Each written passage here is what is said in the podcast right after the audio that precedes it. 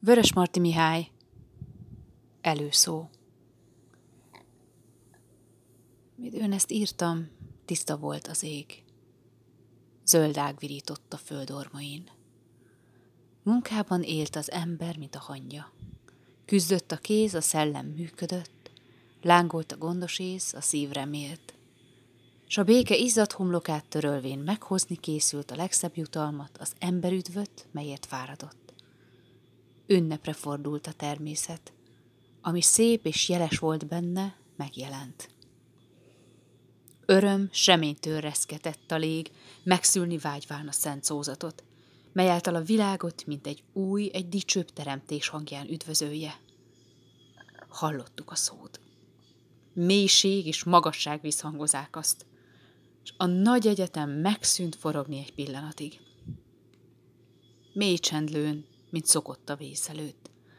A vész kitört. Vérfagylaló keze emberfejekkel labdázott az égre, ember szívekben dúltak lábai.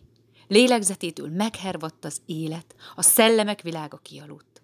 És az elsötétült égnek arcain vadfénnyel a villámok rajzolták le az ellenséges istenek haragját.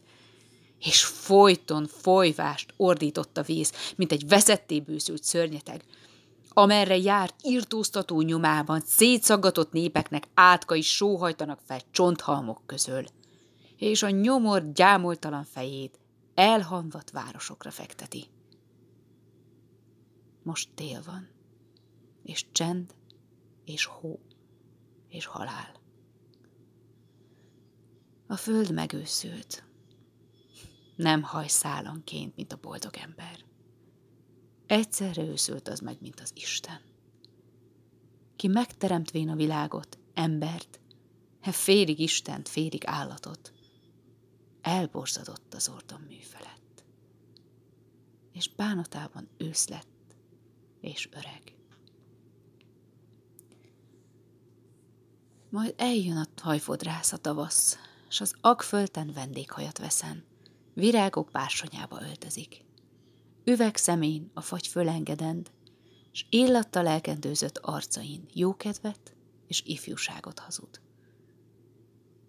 Kérjétek akkor ezt a vénkacért, hová tevé boldogtalan fiait.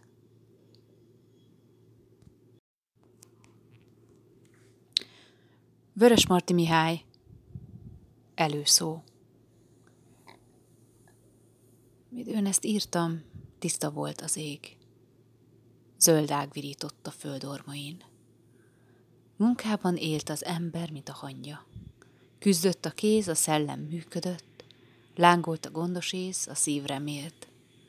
S a béke izzadt homlokát törölvén meghozni készült a legszebb jutalmat, az emberüdvöt, melyet fáradott. Ünnepre fordult a természet. Ami szép és jeles volt benne, megjelent. Öröm seménytől reszketett a lég, megszülni vágyván a szent szózatot, mely által a világot, mint egy új, egy dicsőbb teremtés hangján üdvözölje. Hallottuk a szót. Mélység és magasság visszhangozák azt, és a nagy egyetem megszűnt forogni egy pillanatig. Mély csendlőn, mint szokott a vész előtt. A vész kitört. Vérfagylaló keze emberfejekkel labdázott az égre, Ember szívekben dúltak lábai. Lélegzetétől meghervadt az élet, a szellemek világa kialudt. És az elsötétült égnek arcain vadfénnyel a villámok rajzolták le az ellenséges istenek haragját. És folyton folyvást ordított a víz, mint egy veszetté bőszült szörnyeteg, amerre járt írtóztató nyomában szétszaggatott népeknek átkai sóhajtanak fel csonthalmok közül és a nyomor gyámoltalan fejét elhanvat városokra fekteti. Most tél van, és csend, és hó, és halál. A föld megőszült, nem haj szálanként, mint a boldog ember. Egyszerre őszült az meg, mint az Isten.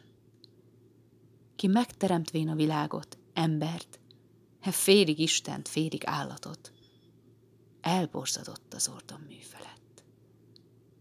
És bánatában ősz lett, és öreg. Majd eljön a hajfodrász a tavasz, s az agfölten vendéghajat veszen. Virágok bársonyába öltözik. Üveg szemén a fagy fölengedend, s illattal lelkendőzött arcain jókedvet és ifjúságot hazud. Kérjétek akkor ezt a vénkacért. Hová tevé boldogtalan fiait?